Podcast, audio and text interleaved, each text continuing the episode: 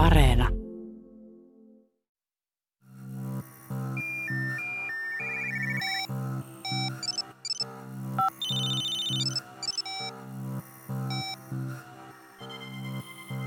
Käytän nykyteknologiaa, mutta en halua ulkoistaa elämääni algoritmeille.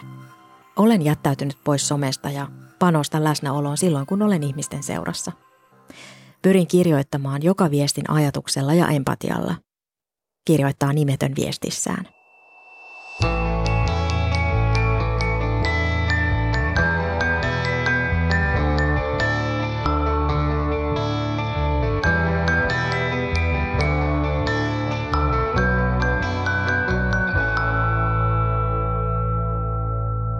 Mä olen Satu Kivelä.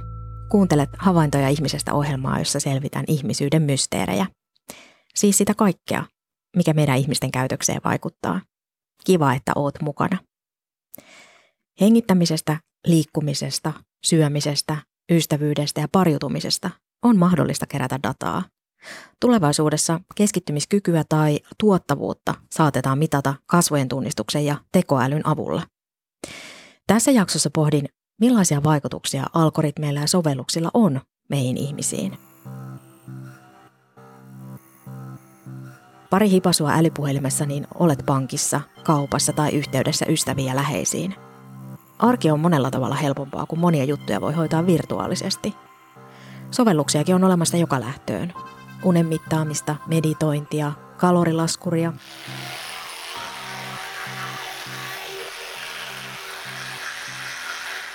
Nykyään on mahdollista myös kerätä dataa hampaiden harjaamisesta.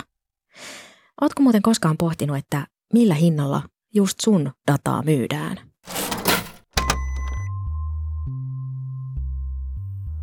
Niin sinä kuin minäkin, me ollaan vaan datapiste-algoritmeille, jotka keräävät, luokittelevat ja järjestelevät tietoa. Facebook-tyyppisessä tämmöisessä, kun siellähän on paljon kaikkia, kaikkia toimijoita siinä, siinä niiden niin kuin ikään kuin siinä datakaupallisessa yhteisössä. Siellä on siis ihan valtavasti niitä erilaisia toimijoita. Niin voi olla, että yhden ihmisen aineistoja myydään sekunnissa 100 000 kertaa. Se on todella niin kuin huikeeta se, se liike siellä. Siis yhden ihmisen aineistoja myydään sekunnissa 100 000 kertaa. Kun sitä pysähtyy pohtimaan, niin luku tuntuu aika suurelta. Näin siis kertoo tutkija Minna Ruckenstein. Hän tutkii algoritmien kulttuuria, valtaa ja niiden vaikutusta ihmisiin. Halusin tietää, miten algoritmit, sovellukset ja data ovat vaikuttaneet ihmisten käsitykseen itsestä ja muista. Mitä asioita me mitataan sovellusten avulla. Aiheuttavatko algoritmit ja datan kerääminen huolta? Pyysin ihmisiä kertomaan kokemuksistaan. Kiitos jokaiselle vastanneelle. Yksi heistä on nimimerkki Henni. Hän kirjoitti mulle näin.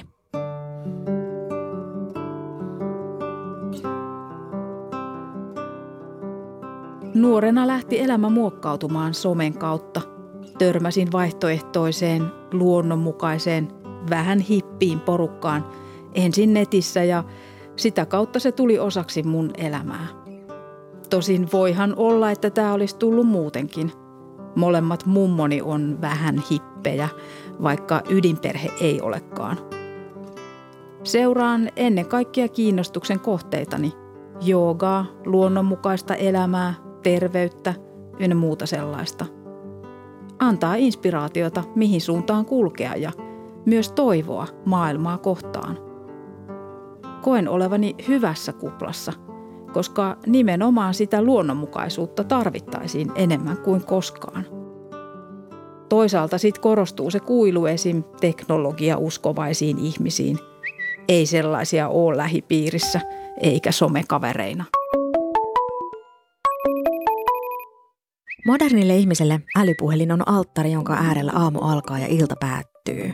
Me ollaan muuten aika ahkeria datapisteitä digitaalisessa maailmassa. Kun pyörimme palveluissa, tuotamme arvokasta dataa, jota myydään eteenpäin esimerkiksi mainostajille. Voidaan esimerkiksi myydä, myydä yhden ihmisen tietoja, jossa, jossa jotakin hänestä kerrotaan. Jos hän on esimerkiksi vaikka identifoitu ihmiseksi, joka, joka haluaisi tota lapsia. Tämmöinen tieto on esimerkiksi hyvin haluttua, koska silloin se tarkoittaa sitä, että ihminen, joka on, joka on raskaana, niin sillä on paljon, paljon tulevia tarpeita ostaa yhtä ja toista. Niin tämä tieto voi liikkua hyvin, hyvin nopeasti.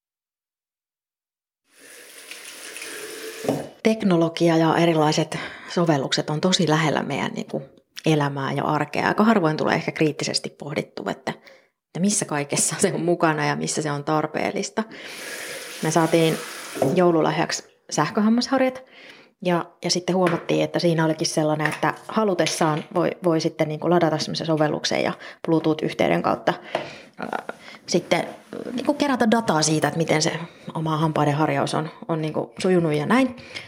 Ja mä tällaisena henkisenä mummona ajattelin, että ihan niin kuin järkyttävää, en todellakaan halua ruveta keräämään dataa siitä, että miten mä pesen hampaat. Niin se kertoo tietysti siitä, että miten tällaiset uudet datakäytännöt tulee yhä uusiin paikkoihin. Ja siinä mielessä toi on aika, aika tota helppo, koska ähm, data, jonka se kerää, niin, niin, niin, niin sillä, tämä laite kerää, niin sillä voi, voi tehdä sitten mukavia kaavioita siitä, että koska peset hampaita ja kuinka pitkään. Ja, ja tota, sitten sitä tietoa voidaan käyttää nimenomaan tällaisissa ohjeistuksissa, että nyt jäi vähän lyhyeksi tuo hampaidenpesuaika ja että siitä tehdään ikään kuin semmoinen kommunikoit uudella tavalla sen hammasharjan kanssa.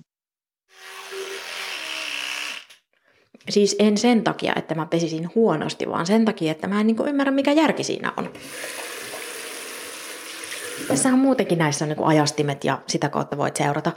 Mutta siis mm, kumppani kiinnostui tästä ja meni katsoa sitä sovellusta ja latas ja tsekkaili. Ja sitten tosiaan, että siellä osa ihmisistä kävi sitten keskustelua ihan, että, että miten se on sujunut se datan kerääminen ja toiset tykkäs ja, ja osalla se ei ollut onnistunut ja se oli sitten, aiheutti niin kuin ärtymystä.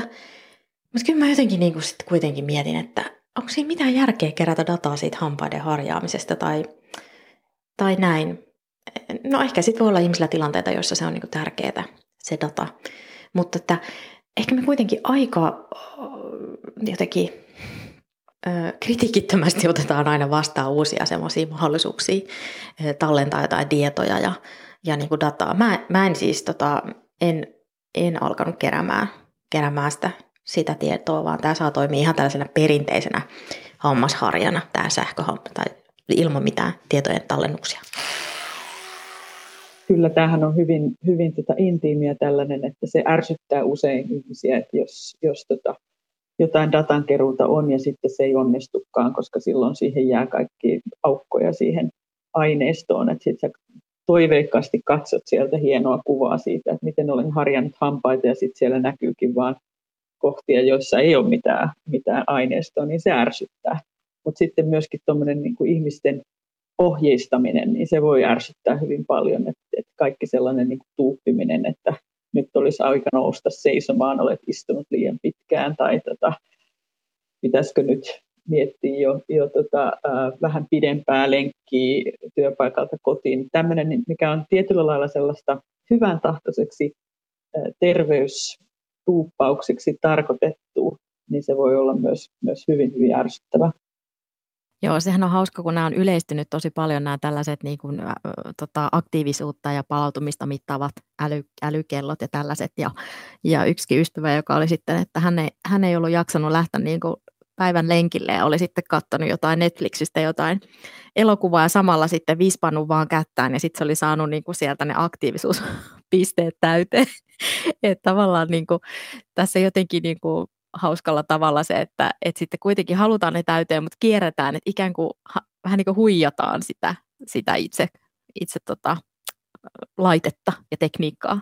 Kyllä, laitehan mittaa just sitä vaan, mitä se, mitä se pystyy mittaamaan. Että esimerkiksi neulojilla voi olla hyvät, hyvät aktiivisuuspisteet, koska ne heiluttaa kättään tai pianistilla tai, tai tota, sitten kerrotaan tarinoita siitä, miten ihmiset laittaa niitä aktiivisuusmittareita metronomeihin tai lemmikkeihinsä. Eli, eli ihmiset on hirveän luovia tällaisessa, joka tietysti sitten on, no, riippuu siitä, että kerätäänkö niitä pisteitä jollekulle muulle. Että onko esimerkiksi onko esimerkiksi joku muu kiinnostunut siitä, että, että nämä pisteet pitää saada. Eli on, on esimerkiksi äm, uusia vakuutustuotteita, joissa edellytetään, että ihminen terveellisesti toimii, niin, niin silloinhan siis tämmöiset huijaukset tietysti on hyvin mahdollisia. Otetaan tähän väliin pieni kertaus. Me ollaan siis algoritmeille vain datapisteitä. Meistä kerättyä dataa myydään eteenpäin. Ja siis yhden ihmisen aineistoa myydään sekunnissa 100 000 kertaa. Erilaisia laitteita, mittausvälineitä ja sovelluksia on olemassa tuhansia, ellei jopa satoja tuhansia. Yritykset ovat aika usein haluttomia paljastamaan, että mihin he oikeastaan kerättyä dataa käyttävät. Me, laitteiden ja sovellusten käyttäjät, nähdään aina vain se yksi puoli. Tietoja voidaan myydä mainostajille tai niitä voidaan hyödyntää erilaisten palveluiden kehittämisessä, vaikka missä, kuten pankki- tai terveyspalveluissa. Miltä kuulostaisi, että kasvojen tunnistuksen avulla mitattaisiin keskittymiskykyäsi tai tuottavuuttasi? Tämä voi lähitulevaisuudessa toteutua. Arkemme koneiden ja sovellusten kanssa voi olla aika dystooppinen kouluissa ja työpaikoilla, jos joidenkin teknologiajättien suunnitelmat toteutuvat. Fujitsu kertoi hiljattain kehittäneensä tekoälyn, joka kykenee mittaamaan ihmisten keskittyneisyyttä ilmeiden ja muiden liikkeiden perusteella. Fujitsun mukaan tunnistus menee nappiin 85 prosenttisesti, kertoo Tekniikka- ja talouslehti. Microsoft puolestaan haki vuonna 2020 patenttia järjestelmälle, joka laskee työpalaveriin osallistujille tuottavuusarvion. No miten se sitten lasketaan? No siten, että järjestelmä tarkkailee työntekijöiden ilmeitä, kehon kieltä ja vuorovaikutusta. Huh, heti tulee ainakin itselle mieleen, että stressaantuisin pelkästään siitä ajatuksesta, että ilmeitä ja eleitä seurataan. Ja stressi tuskin parantaa kenenkään tuottavuutta. Ja miten esimerkiksi mahdolliset yksilölliset erot, kuten neuroepätyypillisyys tai haastavat elämänvaiheet huomioidaan?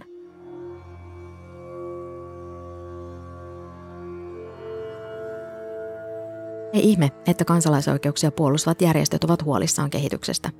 Ehkä sun ja munkin pitäisi. Nimimerkki nimetön on jo aika valveutunut. Yritän välttää sosiaalista mediaa ja sitä, että jaan itsestäni tietoa. Tällä hetkellä en käytä edes WhatsAppia tai vastaavia, joten se vaikuttaa jonkin verran kommunikointiin, mutta tämä on ihan tietoinen valinta. Tällä hetkellä seuraan lämpötiloja asunnossa. Dataa säilytän omassa järjestelmässäni 24 tuntia Ulkopuolelle en jaa omia mittauksia. En koe algoritmeja mitenkään erikoisena, ne liittyvät ohjelmointiin ja niitä tulee itsekin tehtyä. Algoritmi on kuvaus, miten jokin ongelma ratkaistaan. Niitä on esimerkiksi reitinhakualgoritmit ja lajittelualgoritmit. Niillä voidaan myös yhdistellä tietoja useista eri lähteistä ja saadaan näin kattavampi kuva henkilöstä. Algoritmeja on useita erilaisia, eivätkä kaikki liity tiedon keräämiseen. En ole huolissani niinkään algoritmeista, vaan siitä, että tietoa kerätään ja ihmiset eivät ehkä ymmärrä, mitä sillä voidaan tehdä.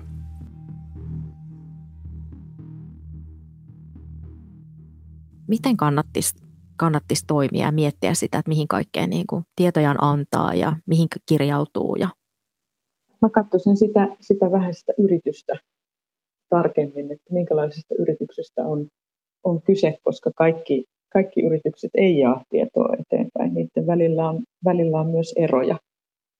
Eli, eli, eli katsoa sellaisia toimijoita, jotka vaikuttaa luotettavammilta. Tässä on tietysti se ongelma, että usein sellaiset luotettavatkin toimijat viime kädessä voi päätyä sitten Facebookin tai, tai Googlen ostettaviksi, jolloin tota, sitä jälleen ei voi kontrolloida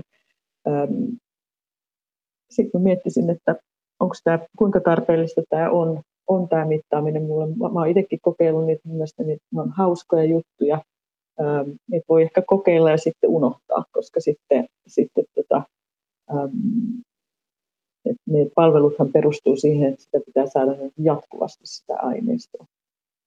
Eli, eli huolestunut kannattaa olla ää, ja kriittinen mutta sitten mä ymmärrän myös sen, että, että ei niin voi elää, että koko ajan on huolestunut ja kriittinen ja peloissaan.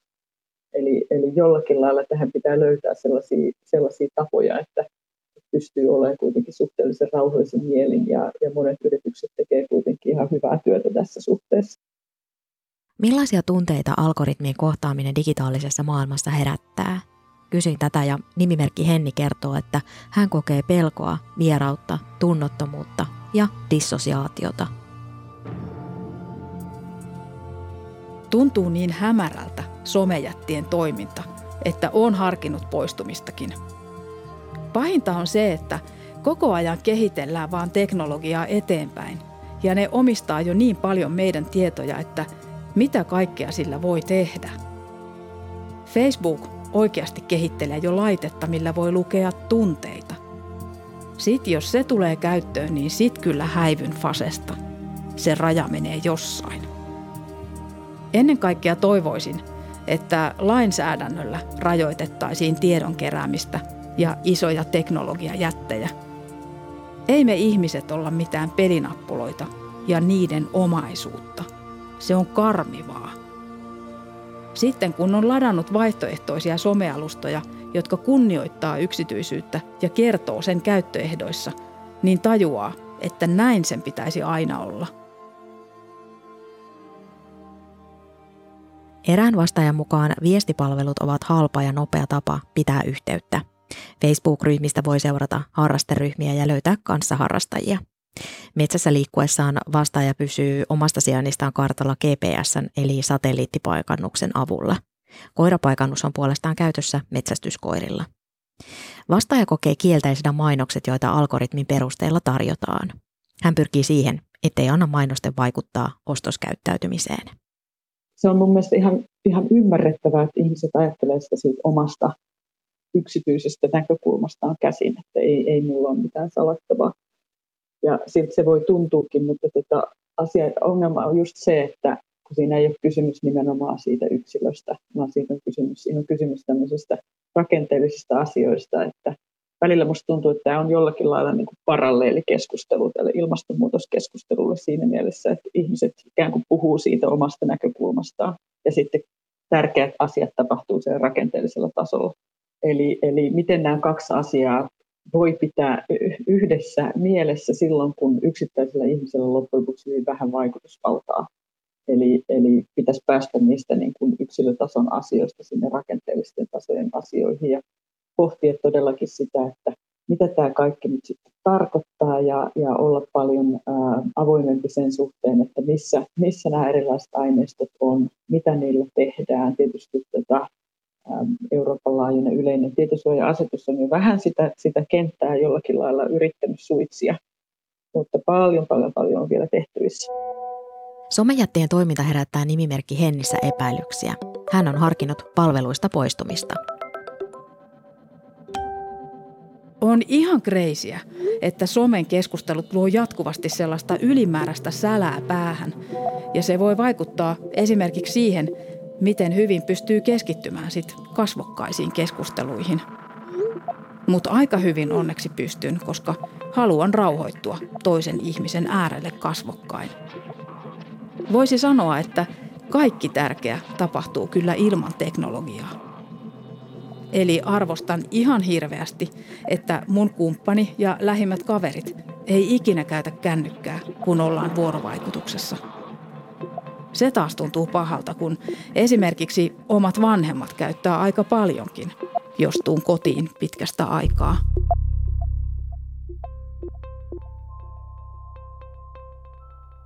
Nämä erilaiset digitaaliset teknologiat vaikuttaa siihen, miten me nähdään meidän itsemme miten me nähdään muut.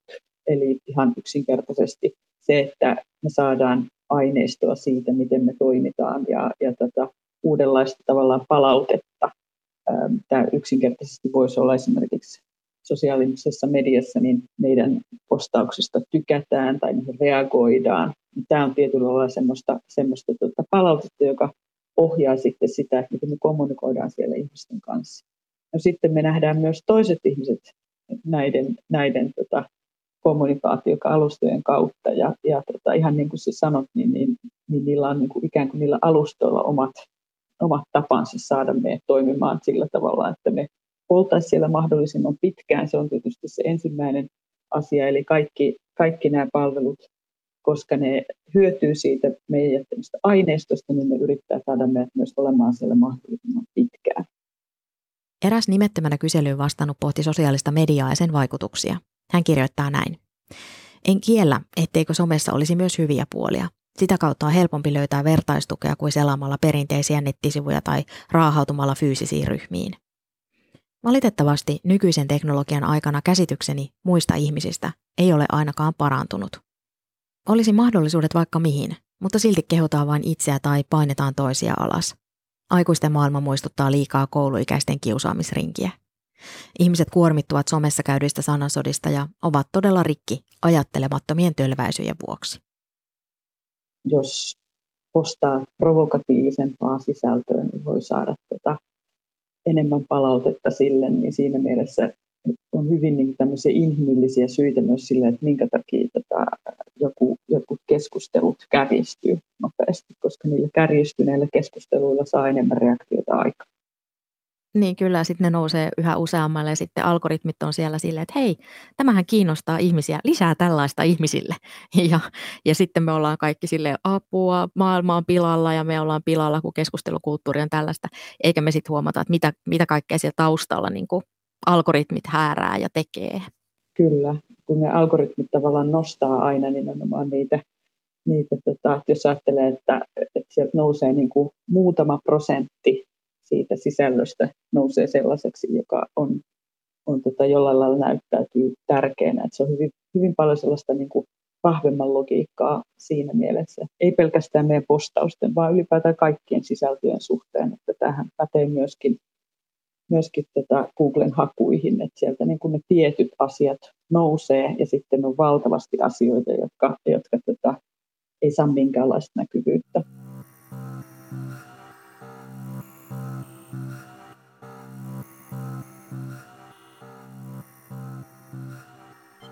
Eräs vastaaja arvostaa ja vaalii yksityisyyttään. Hän kokee, että yksityisyydestä huolehtiminen käy koko ajan vaikeammaksi. Tiedon jakamista ei voi aina estää, jos haluaa käyttää jotakin puhelimen toimintoa. Puhelimeni ja tietokoneeni kautta verkkopalvelut saavat tietoa ja muokkaavat sen pohjalta käyttökokemustani netissä. Aika harva meistä pohtii arjessaan algoritmien luokitteluvaltaa, sanoo tutkija Minna Rockenstein.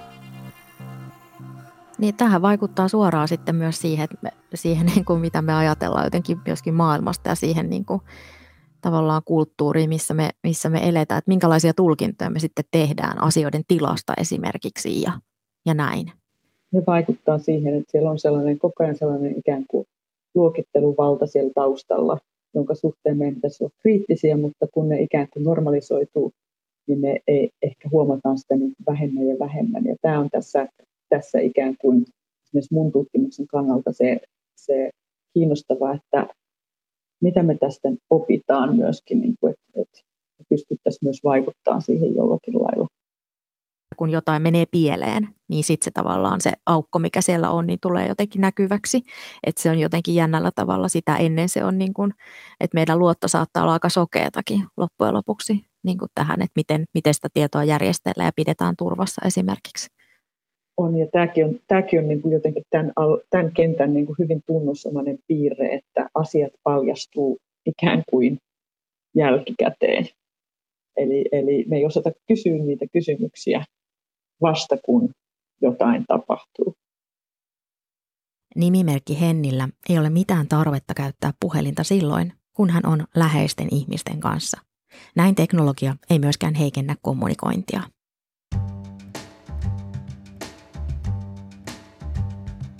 Kyllä mä itse oon aika kriittinen, ellen jopa teknologia vastainen.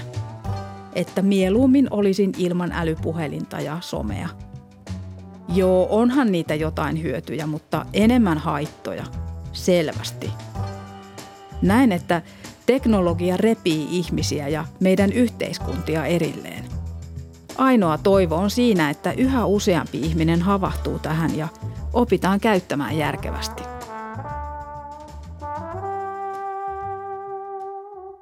Tämä on vähän tämmöinen eksistentiaalinen kysymys, mutta mä oon miettinyt paljon sitä, että kun meillä on erilaisia mittareita, just näitä älykelloja, jotka kertoo meille nukuttiinko me hyvin vai huonosti, ja sitten meillä on näitä kalorimittareita, syötiinkö me liikaa vai liian vähän, ja, ja mitä erilaisia ravintoaineita syötiin tai ei syöty. Ja, ja tällä tavalla, että se on niin kuin hyvin tämmöisessä meidän niin kuin ihmisenä olemisen niin kuin jutuissa, perustavanlaatuisissa jutuissa, niin kuin moni teknologia ja tekniikka niin kuin läsnä, niin, niin mä oon paljon itse pohtinut sitä, että, että etäännyttääkö se tavallaan siis meitä jotenkin sitten siitä meidän oman itsemme niin kuin tavallaan omien olotilojen tunnistamisesta, että tavallaan että me luovutetaan se valta ikään kuin sille, että no toi laite nyt kertoo mulle, onko mä nukkunut hyvin vai en, että mä en tiedä sitä muuten. Tämä on hirveän kiinnostava kysymys myös tutkimuksellisesti, eli, eli tota, nämä numerot ja kaikenlainen niin tieto itsestä vaikuttaa meihin hyvin paljon. Mutta sitten kuinka paljon ne loppujen lopuksi alkaa ohjata meitä, niin se tuntuu riippuvan myös aika paljon siitä, niin kuin miten ihmiset ylipäätään suhtautuu itseensä. Eli toiset, toiset suhtautuu näihin numeroihin hyvin, hyvin, tota, hyvin refleksiivisesti, eli ne pohtii, pohtii ja antaa niille omia merkityksiä ja, ja tota, on ikään kuin Ähm, aktiivisia osapuolia siinä suhteessa. Ja sitten toisille, toisille niistä taas tulee sellaisia, sellaisia keppejä ja porkkanoita, joihin niin uskotaan sellaisenaan. Tosin sekin voi sitten muuttua vähitellen, että sitten sitten yhtäkkiä keksiikin, että eihän tässä ole niin mitään järkeä, että, että toi laite alkaa hallita mun arkisia valintoja. Nimetön kertoo, että ihmiset ovat usein juuri häneen yhteydessä, kun he kaipaavat ymmärtäjää. Hän kirjoittaa, Tämä on vakuuttanut minua siitä, että some ei missään nimessä sovi minulle. Olen äärimmäisen introvertti, ehkä jopa sellainen osa-aikainen erakko, josta oli puhe aiemmassa jaksossa.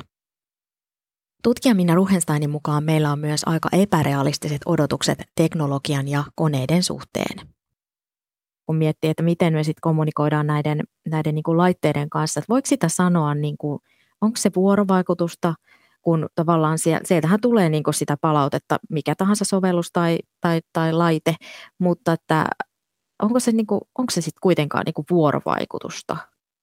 Eri laitteiden kanssa muodostetaan hyvin erilaisia suhteita. Esimerkiksi me ollaan katsottu Spotifyn tämmöisiä, tällaisia, tota, miten ihmiset suhtautuu musiikkisuositteluihin. Ja tämä suhde voi olla hyvin intensiivinen, eli ihminen ajattelee, että se antaa niin kuin siitä omasta musiikin kuuntelustaan tietoa ja sitten se odottaa, että se kone ikään kuin vastaa siihen ja vie sitä eteenpäin. Joillekin se toimii, jotkut taas tulee siihen tulokseen, että kun se kone ei kuitenkaan voi koskaan olla niin intuitiivinen kuin mä haluaisin, niin tämä on epätyydyttävää. Eli, eli ehkä ironista tässä on se, että mitä tiiviimpiä suhteita me rakennetaan näiden koneiden kanssa, niin sitä enemmän me odotetaan niiden toimivan niin kuin ihmiset. Niin, siinä on tietyllä jotain, jotain lohdullistakin, että ehkä tämä niin kuin saakin meidät näkemään sen, että mikä, se, mikä, se, niin kuin, mikä siinä ihmisessä on se, niin kuin se, se kerta kaikkiaan niin kuin ihmeellinen, että se pystyy olemaan kehollinen ja intuitiivinen ja se ymmärtää konteksteja nopeasti. Ja ihmisten välisessä suhteessa tapahtuu ennakoimattomia jännittäviä asioita ja koneen kanssa ei välttämättä niinkään. Koemme monenlaisia tunteita koneiden kanssa. Toivomme, että ne hoitaisivat meidän puolestamme kaikki arkipäiväiset ja ikävät asiat. Saatamme jopa toivoa niiltä inhimillistä ymmärrystä, myötätuntoa. Siinä kuitenkin ihminen päihittää koneen, ja sitä taitoa meidän on hyvä vaalia, kun elämme koneiden ja sovellusten keskellä. Tutkijoilla on täysi työ pysyä kärryillä teknologia-alan kehityksessä. Ei ihme, että tavallisena tallaajana sitä menee massan mukana ja käyttää niitä sovelluksia, joita kaikki muutkin. Hereillä pitäisi kuitenkin olla ja vaikuttaa asioihin vielä, kun se on mahdollista. Tämäkin ohjelma muuten toteutettiin Googlen työkalujen avulla. Mä olen Satu Kivelä ja tämä ohjelma on havaintoja ihmisestä. Kiitos, että kuuntelit. Voit lähettää palautetta tai toiveita teemoista havaintoja.ihmisestä at yle.fi. Aiempia jaksoja voit muuten kuunnella Yle Areenasta. Ensi kerralla teemana on toivo. Nimimerkki Amandan toivoa ruokkii tietynlainen realismi. Aina ei voi mennä huonosti. Moikka!